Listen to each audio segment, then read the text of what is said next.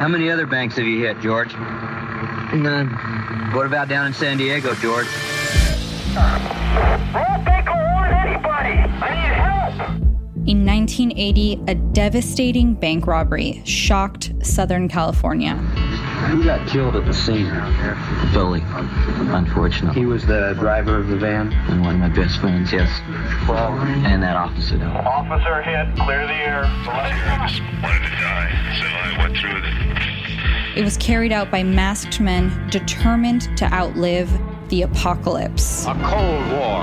Enemy aircraft Jesus is coming back. Repent and turn to the Lord and save yourselves from this evil generation. sunspots, and solar flares. But the robbery would quickly spin out of control. 350. The suspect vehicle is a green van with weapons.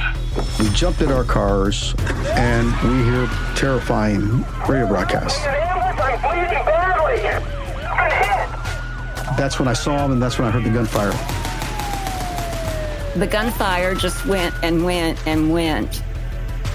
and it's so intense and so heavy.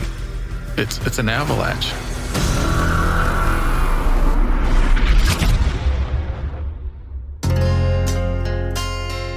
The Norco bank robbery happened at a time of economic depression and global anxiety, a time not all that different from today. It's a story about people preparing for the collapse of society.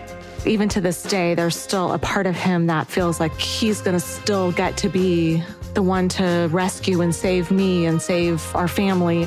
It's nothing we normally like to think about when what we know to be our world goes dark, but for some, it's a thought that rarely leaves their mind. About the militarization of law enforcement. When they talk about the arming of police in America, it starts here.